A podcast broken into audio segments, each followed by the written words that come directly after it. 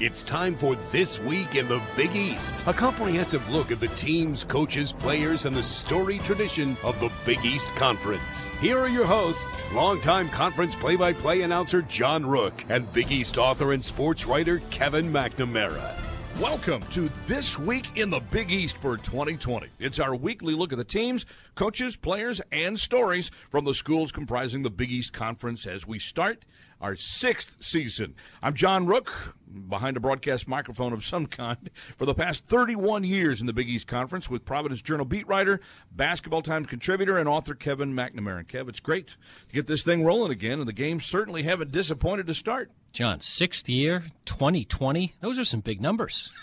Very impressive. I'm not ready to comprehend them just yet. Well, the Big East has been pretty impressive, too. Uh, I know you have the stats that you're going to hit right here, but the non conference probably couldn't have unfolded any better. For this league, no. Conference play is underway, as, as we know now, for nearly a couple of weeks. We'll get you caught up on that momentarily, but we'd be remiss if we didn't mention the non conference start for the Big East against the rest of the country. Winning non league games at an 80% clip, the Big East began this past week with the number one RPI in the nation, ahead of the Big 12 and the Big 10. And here's the nugget I like best, however. This is the fifth best non conference record for the Big East ever, now in its 41st season. In the previous four seasons with better out of conference winning percentages, the league won two national titles and placed two more teams in the final four at year's end. Well, that's a nice track record. Uh, you know, I, am not quite. It's an interesting start because all ten teams are legit. All ten teams are where they need to be in the net. All ten teams look like they have a chance to be in the postseason. I, I, I would sit, gather to say that all ten think that they can be in the NCAA tournament, which there's not many leagues in the country that can say that top to bottom. That said, I don't know if there's a Final Four team, if there's a national championship contender team. I think uh, the next couple months will help figure that out for us. Overall strength, maybe not terribly strong at the very top, certainly not weak at the bottom. That's how I kind of characterize the league as it now stands. Well, if the bottom teams, according to the coaches, are St. John's and DePaul, just look at who those two teams have beaten already. On the road at Iowa, on the road at Arizona, just to get started. Those are two. If those teams are nine and ten, they're very impressive. Well, now that the net ranking system has had a full year under its belt and that this year's rankings begin to have a little bit of meaning now, at midweek this week, all 10 Big East teams were ranked in the top 81 out of 353 Division 1 programs. 8 were ranked in the top 58 in the country, which means of course plenty of opportunity exists night in and night out for quality wins and that's why the Big East stays on top. Well, and how about this? One of the two that's not in the top 58 is currently tied for first. Providence is 3 and 0. Mm-hmm. So, you know, Ed, Ed, Cooley, the Friar coach, has been pretty outspoken after a really, you know, difficult non-conference that the rest of the season, your 18 league games will be quad 1 or quad 2 opportunities. Again, I think maybe the Big 12 might be able to say that, but they're the the Big East is the only conference in the country that can state that. Is that where a ten-team league has an advantage over teams that are leagues that are larger? Yeah, it, it does. The, mathematically, it, it helps if all ten or even nine of your ten teams are, are strong and are where they need to be at the start of league play in the net. It's just tough to fall backwards. Well, now the conference play is underway. It simply wouldn't be the Big East without some early big time performances on the floor. So we'll tip it off here with our Big East headlines. As for the headlines this week, let's start with Providence. The experienced players returning from a year ago, the Friars stumbled their way out of the gate with a 7 and 6 non-league mark, but they've turned it on of late with four straight wins, 3 in conference play heading into a Friday night showdown at home with 6 ranked Butler.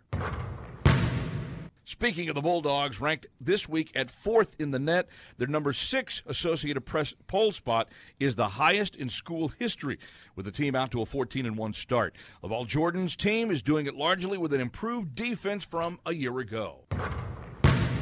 Seton Hall joins Providence at the top of the league standings at 3 0 heading into the weekend following a road win at Xavier, with Butler a half step back prior to their Friday night date night with the Friars two other teams and two other items catching our radar this week. One with the offensive efficiency displayed by Creighton, which may be the best shooting team of the country. And don't fall asleep on perennial contender Villanova with two solid league wins sandwiched around a road loss at Marquette. So, Kevin, you got any thoughts on any of these early storylines? I mean, the topsy turvy nature of the league, with the preseason bottom three, Butler, St. John's, DePaul, all showing real strength, has just been eye popping. Uh, we can go everywhere, but I'll stick with two, John. One you haven't mentioned Seton Hall. You know, Myles Powell came off a really big time summer with the Pan Am team, which was made up uh, of Big East players, and then was injured for stretches of the non conference. He's playing now, and it's not surprised, surprising at all that Seton Hall is uh, 3 0 off to a great start. The other thing is Villanova. You always have to talk about Villanova at the start of any Big East season. Last year they won the league yet again at 13 and 5. Well, they already have a loss this year, and usually Villanova doesn't lose. If we remember, traditionally, Correct. they get off to great starts in January. How many wins is going to win this league this year? It's so balanced. It, it, anyone who can get to 13 has had a really big time year. I would agree with that. I think 13's got to be the magic number again this year. Hey, along the way of our trip this season, if you have questions about your team or others you follow, send them to us by hitting us up on Twitter with a hashtag TWITBE. Twitby is what we call it. And thanks to our Westwood One affiliate stations for tuning in to check us out. And if you're catching us on SiriusXM, we welcome you to an up close front porch view of the Big East. And if you do the podcast thing, thanks for listening and downloading on iTunes, Stitcher, and Google Play our podcast partners again this season. And make sure you leave us a review if you can. We'd certainly appreciate it. You can also listen online. BigEast.com and WestwoodOneSports.com are the addresses. We'll hear from one of the nation's premier guards and scorers, plus get the early views from a true college hoop guru and reporter in the season thus far. But leading off, as mentioned earlier, there's just no bottom to this league. Some teams have to be picked for the bottom because there's just no other place to put them. It doesn't mean they have to stay there, however. One of the top surprises leading into 2020 resides in Chicago at DePaul. The Blue Demons head coach Dave Leitao joins us next. This week in the Big East. Coming up this week in the Big East Spotlight. To walk these classrooms, these fields, these courts is to walk in the footsteps of legends. Villanovans who have built a legacy of success, both in and out of the classroom. Bound by tradition, humility, and our commitment to each other, we are stronger together. We are fearless, relentlessly pushing ourselves to victory. We believe in Nova Nation and give ourselves to it totally, even when no one is looking. We are Villanova, and each of us strengthens all of us. Big East Spotlight. DePaul's Blue Demons have flown under the radar a bit, but the program's renaissance actually began late last season when they made a run right to the college basketball invitational finals. And with the return to the floor of one of the nation's top big men this season, adding to the mix a couple of key transfers, DePaul has already put together a tremendous season resume. Head coach Dave Leitao joins us this week at the Big East. Dave, you guys had a great start, 12 and 1 in non-league play, so how do you manage to try to carry that over into league play? Yeah, interesting question there, and I, I think you know there's a couple of things that come to mind. One is consistency. You you want to do what you've been doing well and have it carried over. The difference, non-league versus Big East play, as, as you guys know, is the, the intensity level of physicality and and especially the scouting, you know, changes, and so you got to remain consistent in that. And the other thing is is obvious as well as to improve. You know, we're not, and I don't think any team is at this stage of the year where they want to be, and so you got to you know pushing project guys to get better both collectively and, and individually. And uh, so, you know, everybody's a work in progress. I think we are as well. And, and you've got to be, maintain yourself in this league through the highs and lows that the, that the season can bring. Dave, uh, year five for you, which is pretty amazing, by the way, in your second tour at DePaul, and it's pretty clear that every year your team has taken the, the jump up that uh, you know fans would like to see. This year, the expectations all of a sudden, you know, you, you were picked 10th in the league, which I guess someone has to be picked 10th in this crazy league, but uh, you're no 10th place team just by looking at what you guys did in the non conference. How can you get your players to believe that th- they can play with everyone in the league? Well, you know, I, I think young, young people are, are, are amazed in the fact that they, they have self belief, whether it's real or not, hmm. uh, to begin with. And so, so uh, having them understand uh, that they can be as good as they as their potential says is is not is not hard at all. Having them understand what it takes to be there is the other challenge, or the challenge, excuse me. So, uh, what we try to do is is you know control their mindset as best we can, uh, and keep it in the moment. And and if they do, they have a chance to realize what what their strengths and weaknesses are, and that's the most important thing that I think they have to realize in order to improve is where they're at, uh, what they're good at, you know, where, where areas of improvement have to become, whether it's individually, a guy going left, going going right, and then collectively on, on offense or defense and how you got to move the ball or prevent something from happening on a defensive end. So um, we try to do that as a, as a group, as a staff. We meet a lot, both collectively and individually, to kind of push and prod uh, and, and, and understand where they're at and how best to help them. Dave, take us into your off-season kind of team building conversations where you go out and you get a transfer from Kansas in Charlie Moore. Uh, did he sit out with you last year? No, no. He he came in uh, this summer after sitting. Uh, no, excuse me, after playing uh, at, at Kansas. It was one of those transfer situations where we had to file a, a waiver with the NCAA because of a family issue. Um, he, he's from Chicago, obviously. He's got mm. mom and dad here, and and both of them experienced some some you know, challenges uh, that that uh, we thought were relevant to to that appeal. And we had to wait a long time and submit a ton of paperwork, all those kind of things that typically happen. And then they finally granted that waiver. So um, he played with us throughout the summer, and when we took a foreign tour for, for a couple of weeks overseas, and so not knowing if he was going to be eligible or not was a little bit, you know, disturbing because you didn't know how to build your, your team. Uh, but we were hopeful and optimistic because we thought his case was strong, and, and obviously it's worked out for, for him. It's worked out for us. DePaul's Dave Leitao joining us this week in the Big East. How has Charlie, in particular, changed the dynamic for you guys on offense? Uh, obviously, he's very much more active out on the floor. He does look to pass first, but he certainly can pop it when he needs to. Yeah, you know, and I think that position is really important for a number of reasons. Just one, you know, when the when the ball is in uh, the point guard's hands, he gets to make a lot of decisions that the coach in the sideline can't and he does a really good job of, of managing it. Uh, as you said, he can you know he can distribute the ball. He leads the league in in assists, but he also you know scores at a high level. And so those things uh, have, have not been afforded to us in, in a while. And so he brings that to us. And then I think you know that position also requires and, and commands a lot of respect. Uh, he has that with his teammates. He has that with his coaches, and you know, he, his presence is, is something that I think we sorely needed uh, to kind of put some direction not only in our team but in our program. And so he's provided that really early on. And I think that's one of the really special things about Charlie is that you know without a lot of um, time served in, in the program, he walked right into the offices and in the gym and and found his place you know in a leadership role rather rather uh, quickly. Well, Coach, just make sure you pair Charlie and Paul Reed up on the road once in a while because, boy, that, that's that's a one-two punch that the league is is uh, going to fear. Uh, just a little on, on Paul here. Uh, I, I, think he's the most underappreciated player in the country, and, and I, I, give your staff an awful lot of credit for finding him a couple of years ago in Orlando, Florida. It seems as if he's taken yet another really big jump in this offseason. He's the best rebounder in the league and his jump shot seems to be much more dependable. How much better is Paul this year than last? Well, you know, I, I think uh, he he's much better from a physical standpoint, as you mentioned, and, and one of the things about him, and, and he came, you know, as you mentioned, from Orlando, kind of unheralded and and uh, thin. He's put on a lot of weight, a lot of strength, and and the thing I credit him more than anything is his work ethic is, is terrific. It's off the charts in terms of his ability to not just be in the gym all the time, but be in the weight room and you know watching film and all those kind of things. So he's really, really dedicated to becoming the best player that he can be, and it's kind of separated himself from a lot of guys that that you can be around that want to be good, and he's you know taking all the steps to become much much better.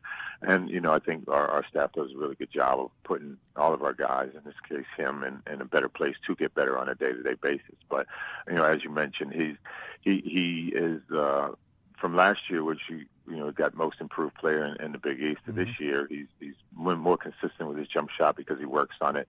Um, he is a very natural rebounder. So on both ends, he seeks out that ball, and I think is able to rebound outside of his area, which is a, a big key from a rebounding standpoint. And then he's a, elite level finisher around the basket, left hand, right hand, underneath, you know, euro steps, all those kind of things because of his fluidity. Uh, he, he he gets to places where many guys can't. And so as he continues to grow and understand, you know, from a leadership standpoint, what is required of him uh, on a night to night basis, then I'm, I'm pretty hopeful that he'll just keep getting better and better. Coach, who else on your team, uh, somebody maybe that we haven't mentioned yet, needs to come up big for you for this team to be as competitive as you expect it to be in league play? Well, you know, I, I go back to what I said originally with consistency, and I think you know the player that comes to mind more than anybody is Jalen Coleman Lands because he's had some big games for us, and we when he has, we've won them and, and played very well. Uh, and then you know there are times, and, and it's not just him. I think getting our offense in sync has sometimes helped him and sometimes hurt him. Uh, but when he when he because he's such a dangerous scorer and shooter, when when he's on target and he's in rhythm uh, both on offense and defense. It makes us much, much better. Uh, you know, obviously, you guys know playing in the backcourt, particularly in this league, is, is instrumental to a team's success. And when he when he plays well, I'm I'm pretty confident that we'll play really well. That's DePaul head coach Dave Leitao. Next up, who's hot, or more specifically, who has been hot. The players are heating up the play on the floor in this conference, and we'll talk about that next. This week in the Big East. Coming up, who's hot? This week in the Big East. Every day, the NCAA is working across campuses to keep college athletes safe by committing research and resources to their physical and mental health. Physical and mental health includes, but is not limited to, education, research initiatives, and new policies on concussion, promoting best practices around cardiac health, sexual violence prevention and education, mental health resources and training, alcohol and other drug abuse prevention, guidance on nutrition, sleep, and performance, creating safety guidelines for all NCAA sports, support of the American Development Model to prevent overuse injuries. Whew. And that's just what we could fit within 30 seconds. Visit ncaa.org slash well-being to learn more. Who's hot? Pipkins against Devin Gage. Screen set. They cut to the right. Looks back to the left with a pass for Maliek with six to shoot. Maliek in front of his bench. Steps back. Three pointer up. Good! Maliek White. Wow! Shot clock at five. Bulldogs leading by four. Baldwin pull up three. Good! That was tough. A breakout to Powell. Seton Hall going downhill. Powell to the rim, lays it in. And the Hall back up by 17 with 13 15 to go. They're going to set for a three. Here's Maliek into the forecourt right. He finds the L on the right wing. Up high for Reeves. Down to 10 seconds. Here's David Duke with the ball between the circles. Duke works to the right side. Reeves for three. Right side. Got it! Got it! Nailed it! Holy moly! Reeves knocks down the three. Welcome back to This Week in the Big East. John Rook with Kevin McNamara. Let's start it off with our player of the week. And for this past week, Myles Powell from Seton Hall. Uh, he led the uh, Pirates to an unbeaten week, averaging 21 points, four and a half rebounds, three and a half assists, three and a half steals per game. You know, we're um, uh, getting set in just a few minutes to talk with Marcus Howard at Marquette, who was last year's Big East Player of the Year. Myles Powell is the preseason favorite for that award this year. Either player clearly dynamic enough to be considered one of the top guards in the country. Well, you know, Marcus was the Big East Player of the Year last year and was not the preseason player of the year picked by the coaches in October. Right. That's very odd, but that speaks to how much respect people around the league have for Myles Powell. Totally deserved. Uh, I think they're the two best guards in the country. Uh, preseason AP All Americans, and they have not disappointed. And by the way, Myles is off to a great start. Maybe his best game was on Wednesday night at Xavier. He had 24 more. Uh, in, a, in a really important win over the Musketeers. You know, the one thing that continually amazes me about both guys is that they're able to get their shots off in the most difficult situations. Neither one is what you would call a big guard. I mean, uh, as we know, Marcus is you know five foot eleven, five foot eleven and a half. Uh, Myles isn't much taller than that. He's probably I think he's listed at six one. But at the same time, it doesn't matter who's defending him. They figure out a way to get the shot off, and it's accurate. They have an uncanny knack to score. That's what separates good from great. Well, I think most people would look at them and say, "Wow, they can really shoot the three. So they are very good shooters, but they're scorers. Uh, we saw Marcus. Uh, you know, this week at uh, Marquette and Providence, he had 39 points. I'd say he did most of his damage in the lane, uh, which you know really talks about his creativity as a scorer. And Myles Powell is he's built like a you know New England Patriot safety, you know, yeah. really strong right. yeah. upper body, and he can really get to the rim as well. Freshman of the week. You want names to start following uh, newcomers here in the league. Let's start with the freshman of the week and Justin Moore from Villanova. Freshman guard averaged 13 and a half points, four rebounds in a one in one week for the Wildcats. Here's a guy now that has already won the freshman of the week award four times this season. So his name is becoming known not only on the main line but around the league as a guy that can be depended upon to get you a basket when you need it. Well, this is how good Villanova's recruiting class was, the best in the Big East coming into this year. Jeremiah Robinson Earl, six nine, starts, uh, also is off to a really good start, was perceived to be the top Villanova freshman. Well, maybe Justin's been even better. And uh, another top 25 recruit, Bryan Antoine, has battled injury all year, year long. If they can get him up and running, all three freshmen will be in Jay Wright's rotation. That bodes well for Villanova's future. How about the Big East honor roll this week? You got some name players on the honor roll. Kamar Baldwin of Butler, 19 and a half points uh, in two wins for the Bulldogs. Ty-Shon Alexander for Creighton. Talk about another guard. We didn't mention him in the same breath as Myles Powell and, and uh, uh, Marcus Howard, but Ty-Shon Alexander's got the ability to score as well like those guys. Averaged 17 points and five and a half rebounds uh, for the Blue Jays this past week. Uh, Marcus Howard, and we're going to talk to him in just a bit, he was on the honor roll this week. Uh, 29 points in the win over Villanova, 39 points in the loss to Providence.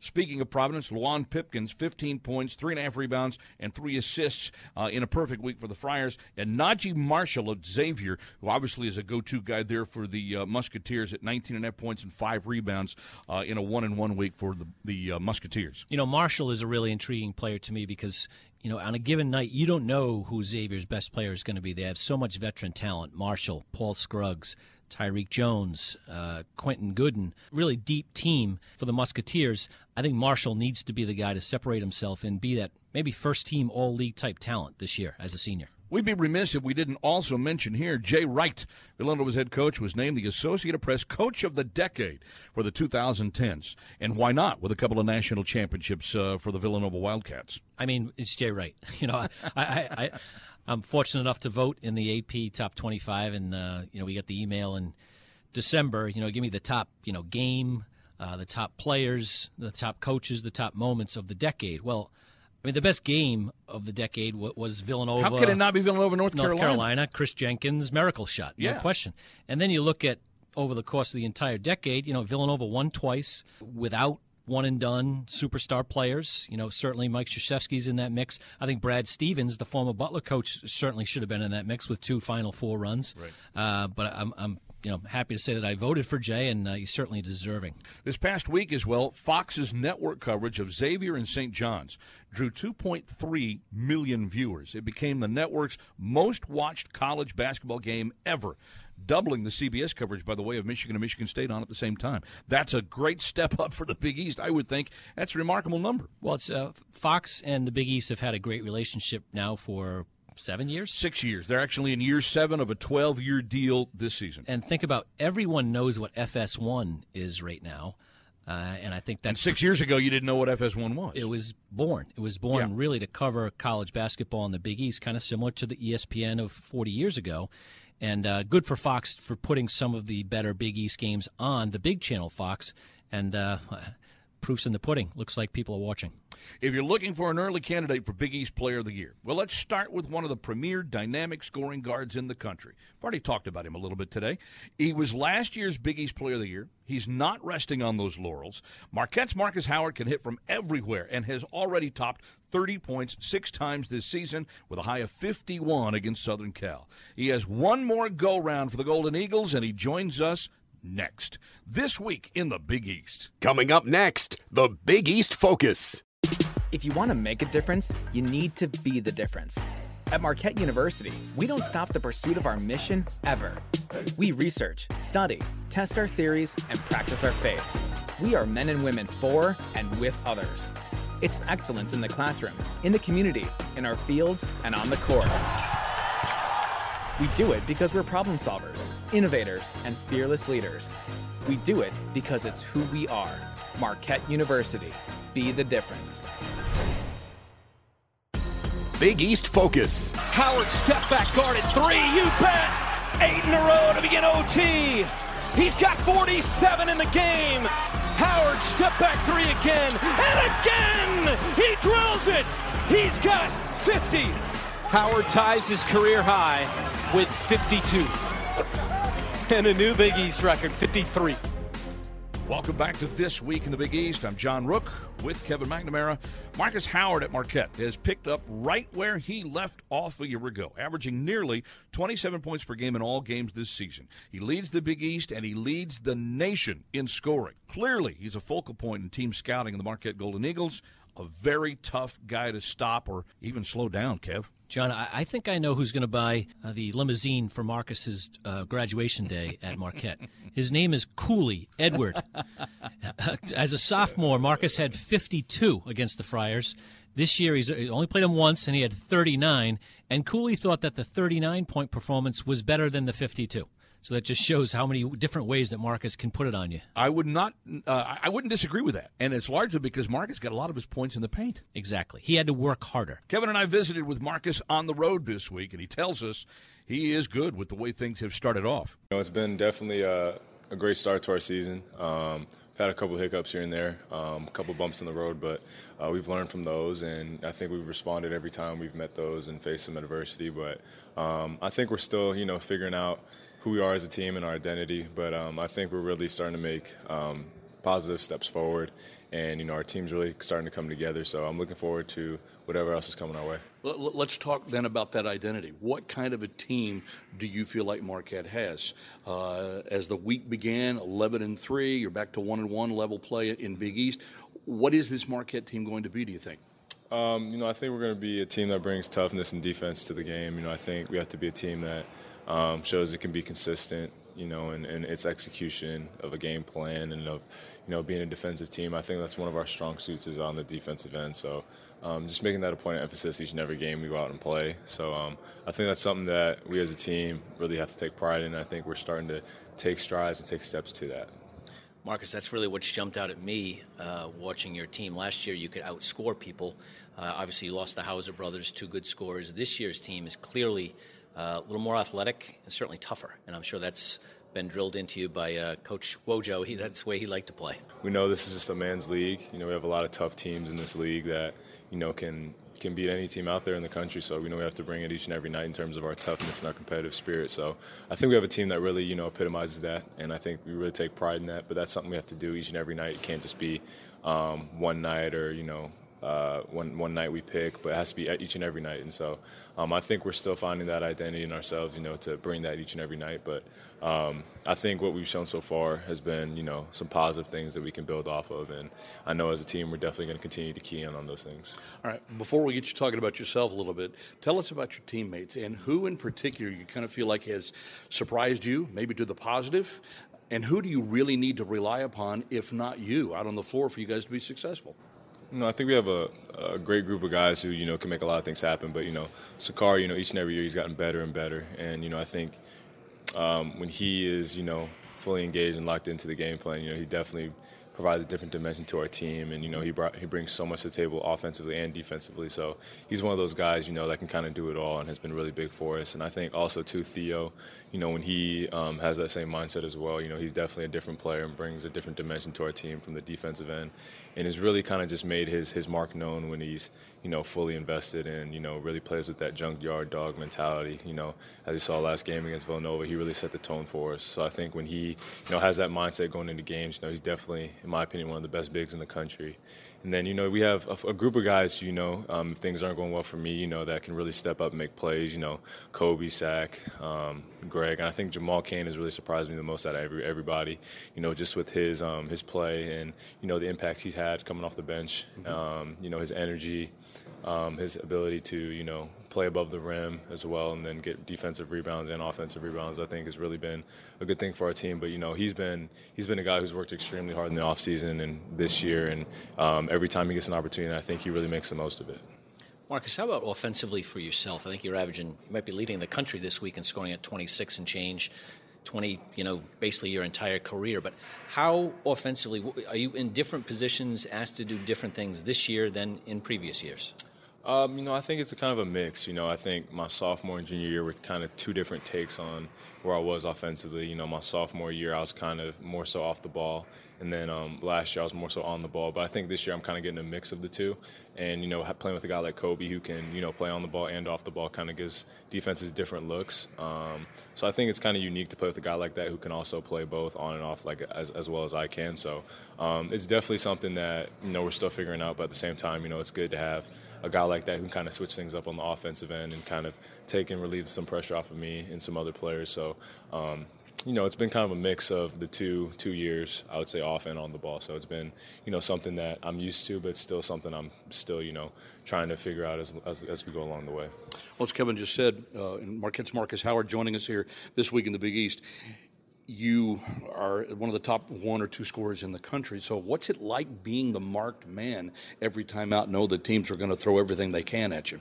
Yeah, it's all about I think how you prepare. You know, um, going into games, you know, you have to definitely be on edge, knowing that teams are really going to be gunning after you, especially on from a defensive aspect. So, you have to be sure to take whatever the defense gives you and try to, you know, counteract what they throw at you with, you know, making other players better. So, I think I try to, you know, uh, feel the game out and, and be in attack mode, of course. I want to always be in attack mode, but know if some things aren't working, not to force it and, you know, kind of just let things come to me. But um, I think my team does a good job of, you know, um, realizing that and kind of just finding ways to kind of get me uh, immersed in the game. And I think I have to do a better job of getting lost in the game. Um, if I am getting pressured pretty well, you know, I have to try and continue to move off the ball and things like that. But um, for the most part, I think it's more so just from a mindset standpoint, just continuing to be aggressive. I think that's kind of my strong suit is even when things aren't be difficult, just maintaining that aggressiveness throughout the game. Marcus, we're here in the Al McGuire Center on campus, and it's tough not to get a feel for all the great history in this program. Uh, at the end of this year, when you graduate, you'll be atop pretty much every list there is in Marquette offensive production. What does that mean to you as you walk through a building like this and you see Dwyane Wade and Bo Ellis and all these people? I mean, it's crazy, you know, to be in a place like this with such a rich and you know treasure tradition. You know, I walk around these halls each and every day, and I'm just blessed to be in a place where there's been so many greats before me, and to even be mentioned among them, you know, is definitely just an honor in itself. And you know, to even be mentioned among so many great names that came before me, like D Wade, Bo Ellis, like you mentioned, um, it's it's an it's an amazing thing, you know. But um, everything I've done hasn't been done alone. You know, I've had so many people along the way help me get to where I want to be and get to where I want to go. So um, I wouldn't be it wouldn't be possible without them. You know, coaches, teammates, um, support staff. So um, at the end of the day, when it's all said and done, those are the people who I'm going to be looking to. You know, just to be able to be grat- uh, grateful towards and show my gratitude towards because you know they've really helped me. You know, make the most of my time here and make the best use of it. We'd be remiss if we didn't ask you about your final go round through the Big East Conference. And obviously, you know a lot of these guys. I'm sure there's a mutual respect on the floor between yourselves and some of the other great players. What is it about the league that you like most? What is it about the league that you're going to miss most once it's all over with? Yeah, you know, I love the fact of the matter is uh, each and every game is, you know, feels like a championship level game.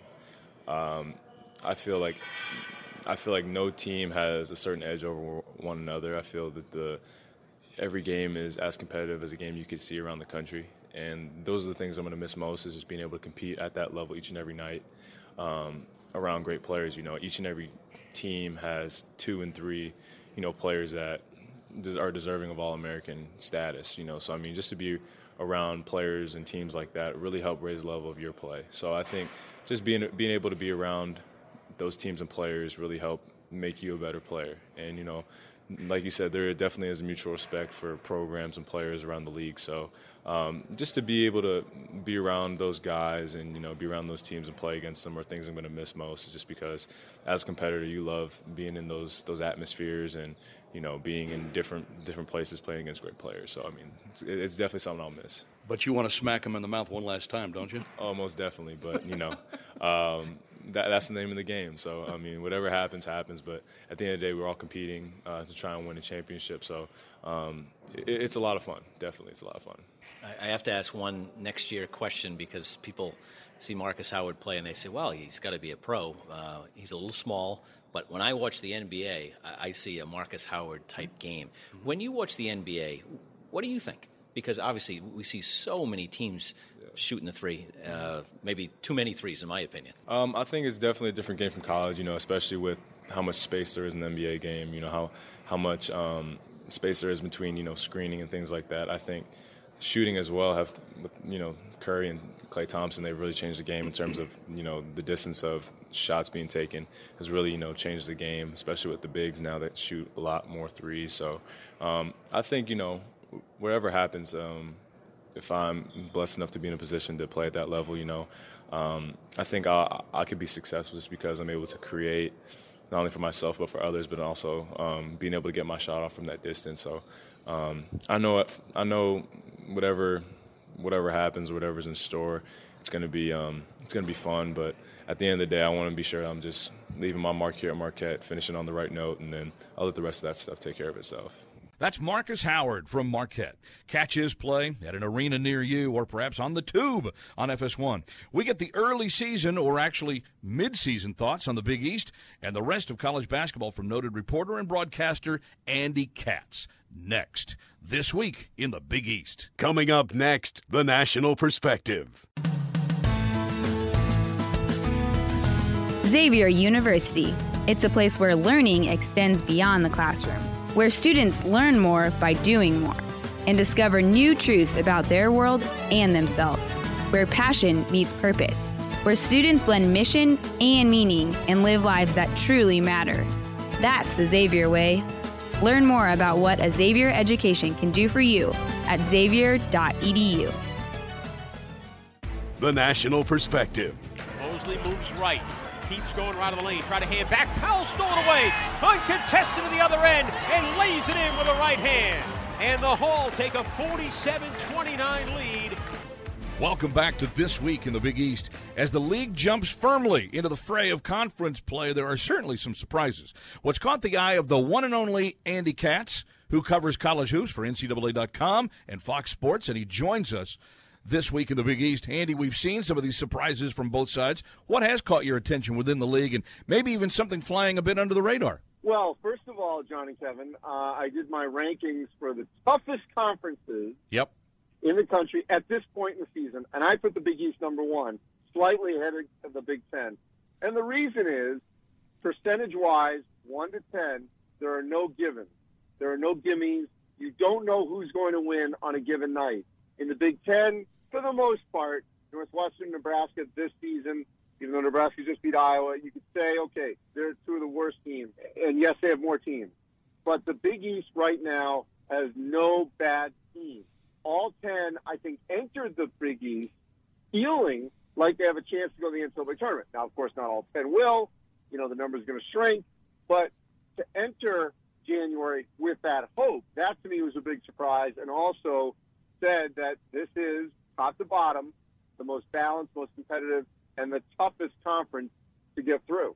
So, Andy, we, we, you know you follow this forever, and, and, there's one conference that you describe that way every January, and then by the time we get to the first week in March, things are just there's, there's blood everywhere. You know, there's a million teams that are nine and nine, eight and 10, 11 and seven.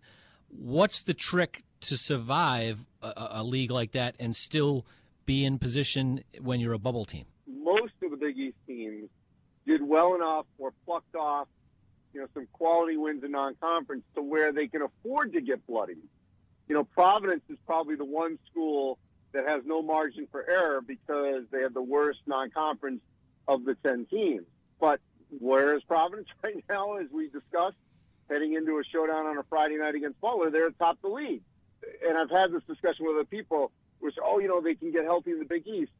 That's true this year. That hasn't always been the case. We had Dave Leitao uh, on the show, and uh, Paul Reed might be the best NBA prospect in the whole league. And Andy, if DePaul is your potential 10th team, it speaks to what we've been talking about so far here. Well, I would say this. I don't think they are the 10th team. Yeah, they were predicted that. I mean, at this juncture, you know, it could end up being St. John's uh, that ends up being in the 10th spot, and yet that's a team that just knocked off Arizona, which will compete for the Pac-12 title. Right. So, but they don't have the depth, and and I, my gut is they could end up being the team that finishes that in that spot. You know, Georgetown's all over the map. Um, they're down to essentially seven scholarship players, and there have been moments where they've looked at like that and gotten just absolutely you know, ripped apart as in New Year's Eve at Providence. And then they bounce back and they throttle St. John's on Wednesday night. So, you know, they're still hanging around.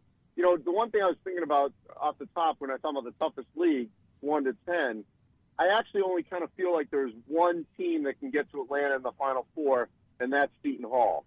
Uh, and that doesn't disparage the league, but it just shows the balance. But I, I really only feel like there's one that can actually get to the Final Four. At this stage of the game right now, I would agree with you. I'm not sure that there might not be another one or two teams that could develop that that trait. But based on what we've seen to this point, based on the body of work and the personnel that they have, and Mamu coming back from from his injury and, and, and such, I, I would tend to agree with that. You know, the team that obviously is off to the very very best start is Butler and their defense is allowing 54 points a game. Right. I mean, that's going to keep you in every game, especially NCAA tournament games.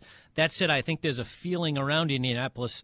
They're not quite sold that this Butler team is a top 10 team, but we'll find out through the course of the Big East season. Yeah, the sure. one thing I would say on Butler, my concern would be, you know, Kamar Baldwin, as good as he can be, he just hasn't been as consistent as, say, Myles Powell. Yeah. And while you know, at the end of that St. John's game where he really struggled for the first 30 minutes, and then he had some big shots late to help him, you know, stave off this enormous comeback from St. John's.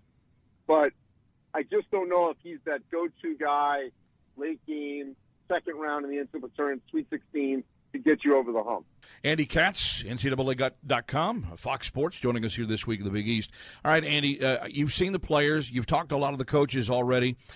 Who is someone that has jumped out and surprised you a little bit that has been off the beaten path or maybe off your radar a little before conference play got started? Well, I'm going to see him actually this weekend because I'm doing the Creighton Xavier game, and that's Marcus Zegarowski. Mm. You know, got basically no pub in the preseason and has had really a career-changing year for the Blue Jays when they really needed a player like that. I mean, Ty-Shon Alexander was probably the one player that got most of the pub in the preseason for Creighton.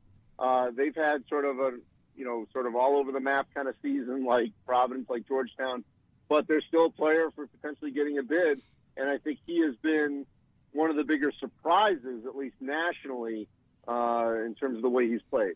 How about he's from Hamilton, Massachusetts, Zegarowski? You know, up and down uh, the East Coast, there's an awful lot of really good basketball programs, and hats off to Creighton to come in and, and grab him and take him all the way out to Omaha, Nebraska. That's called good recruiting. Now, both of you know Providence pretty well. I- I'm curious your thoughts on the way they flipped the script on this season because it looked like it was heading south pretty quickly uh, heading into that Texas game in late December. Yeah, I would say that their inconsistent point guard play in the first five or six uh, weeks of the season. They brought in a grad transfer, Luwane Pipkins from UMass, and it didn't fit. And I think he's slowly adjusting. Ed Cooley is doing a good job with mixing him and David Duke, and Maliek White has played very well in the Big East season. Uh, so I, I think it's a different looking team because of their backcourt right now. We'll see how it holds up. Yeah, I mean, I, they they could end up having one of the more intriguing resumes, you know, come selection week if they can at least. No one's expecting them to run the table in the East, but if they can stay in that top four and and get some of these more quality wins, I think the win obviously at Marquette will go a long way. They may be the only team that wins at Marquette, and you know, so anytime you can get a road win like that, but then you can't totally erase, you know, sort of their disastrous uh, non-conference, especially like what, what happened out in, in Anaheim. That's the NCAA's and Fox Sports analyst Andy Katz. Who's got next? The big games coming up, the major matchups on the horizon to jump into next. This week in the Big East. Coming up, who's got next? This week in the Big East.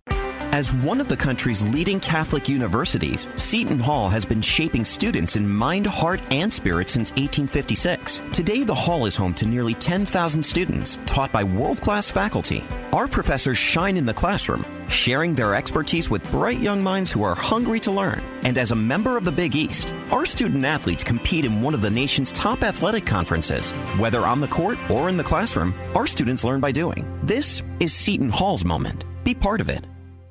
Who's got next? This week in the Big East. Baldwin slides one over to David. Three to shoot. McDermott in the corner. Ring it up. Oh, yes. Why not?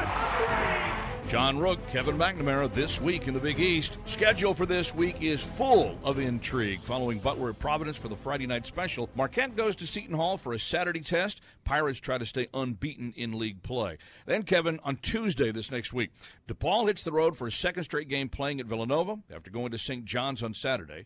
And then a Wednesday four game skla- uh, slate.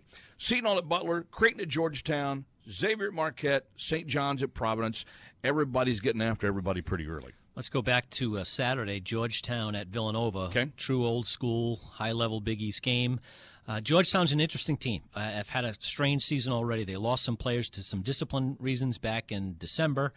Uh, Mac McClung did not play in a few games just around the opening of the Big East season, but when Mac McClung is playing and playing well, the Hoyas are very dangerous. And I know you like the big guy, Yurtseven, very much. Oh, Omer seven to me, is as polished a big guy as there may be in the country. Uh, once he can continue to bring his range out a little bit, and I think continue with his aggressive play in the low post, and I'm sure Patrick Ewing would agree with this one, I, I think Seven can be the best center in the country. John, the other one I like is Wednesday, Xavier at Marquette. We've already talked about Xavier's experience, really physical nature. Well, that's quite a test for Marcus Howard. But Marcus Howard at home, well, we know Marcus. He can go for anything at home. So that that's a really intriguing matchup to me as well. You know, and the other issue that I want to bring up here, uh, DePaul hitting the road. They're going to uh, uh, St. John's on Saturday, uh, and then uh, they will be playing at Villanova next week. But the guy that I really enjoy watching play is Paul Reed. Mm. Paul Reed has NBA potential all over him. He's so long with his arms, his reach, his ability to shoot, his ability to move in the low post. He's got really slick moves. He's very lithe. Can you believe I used that one? L I T H E. He's lithe. That's a good one. And and I, I, I really enjoy watching him play. He can be a special player. NBA scouts will tell you that he's the best prospect in the league. Uh, maybe that doesn't bode well for a long stay in Chicago for Paul Reed, but uh, you know he's a guaranteed double double. Uh, can block shots, and they really like his ability to defend multiple positions because of that length uh, that you spoke of. By the way, one more thing here: home teams eight and six through the first couple of weeks. Road team went three and one on Tuesday and Wednesday of this past week. So if you're a road team, you better get it in while you can. Yeah, that's living dangerously because home teams will start to win games. I can guarantee you that. That's college basketball. it's also the Big East. Our thanks to DePaul's Dave Leitao, Marquette's Marcus Howard, and the NCAA's and Fox Sports Andy Katz for joining us this week. Thanks go out to our flagship radio stations from Providence, Butler, Creighton, and from around the league for all of their assistance in bringing us the sound that takes us right inside these big moments on the floor. Thanks to our producer Kevin Collins, associate producer Matt Morrell, and thanks to the coaches and administrators at all 10 Big East member institutions. For Kevin McNamara, I'm John Rooke. Find us on Twitter we're always ready to talk some hoop. Use the hashtag TWITBE. Twit me. We'll be here again next week for This Week in the Big East. Thanks for listening to This Week in the Big East. Special thanks to our member schools Butler, Creighton, DePaul, Georgetown, Marquette, Providence, St. John's, Seton Hall, Villanova, and Xavier, as well as their athletic departments. This week in the Big East is produced by Kevin Collins. The executive producers are John Paquette and Rick Gentile. Be sure to join us next week for the latest edition of This Week in the Big East.